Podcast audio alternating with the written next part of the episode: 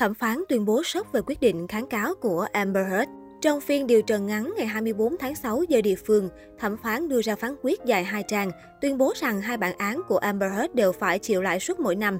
Nếu Heard muốn kháng cáo, cô phải có khoản tiền thế chân cho toàn bộ bản án trị giá 10,35 triệu đô, cộng với lãi suất 6% một năm.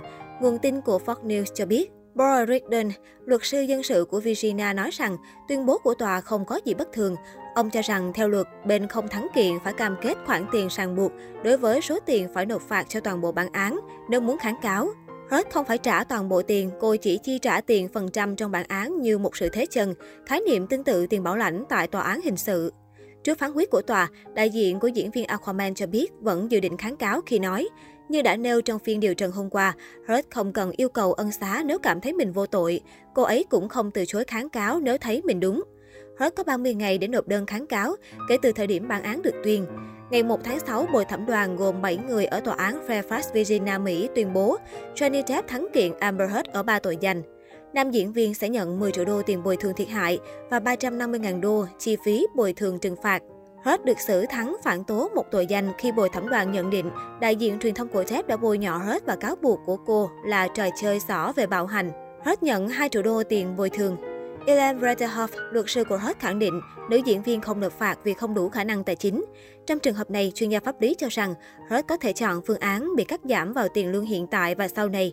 Jessica Levinson, cộng tác viên pháp lý của CBS News đưa ra viễn cảnh khác là Heard có thể tuyên bố phá sản, khi ấy cô được miễn khoảng 10 triệu đô tiền bồi thường thiệt hại. Tuy nhiên, Heard vẫn phải chi trả 350.000 đô bồi thường trừng phạt.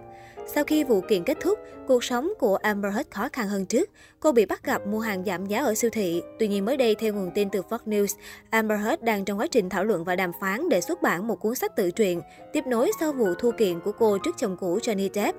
Cuốn tự truyện sẽ được kể theo góc nhìn của Amber Heard về quá trình kiện tụng cũng như cách mà cô làm lại cuộc sống sau khi thua kiện.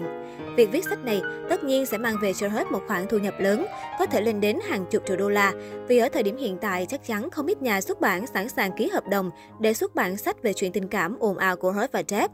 Cũng theo nguồn tin này, nữ diễn viên 36 tuổi vô cùng háo hức về tiềm năng của dự án mới. Theo đó, Amber đã không còn gì để mất khi mà cô không những thua kiện mà còn bị công chúng quay lưng và chỉ trích thậm tệ trong suốt thời gian qua. Hơn nữa, việc ký hợp đồng cho một cuốn sách tự truyện cũng có thể là cơ hội giúp Amber kiếm thêm doanh thu và trả tiền bồi thường cho ngôi sao cướp biển vùng Caribe. Amber cho rằng sự nghiệp của cô ấy tại Hollywood đã kết thúc, cô ấy hiện đang đàm phán cho cuốn tự truyện và rất phấn khởi về nó. Ở thời điểm hiện tại, Amber rõ ràng chẳng còn gì để mất và cô ấy muốn kể hết mọi chuyện, nguồn tin chia sẻ. Tuy nhiên, điều đáng lo ngại cho Amber là việc viết tự truyện này cũng hoàn toàn có thể khiến cô đối mặt với nhiều vụ kiện tụng hơn nữa. Johnny Depp và phía luật sư sẽ đọc và lắng nghe mọi điều mà Amber hết cáo buộc, một luật sư nhận định. Nếu như cô ấy vượt quá giới hạn, rất có thể cô ấy sẽ lại bị kiện một lần nữa và quay trở lại tòa án. Ở thời điểm hiện tại, Amber vẫn đang cố gắng tận hưởng cuộc sống và dành thời gian bên con gái 1 tuổi của mình.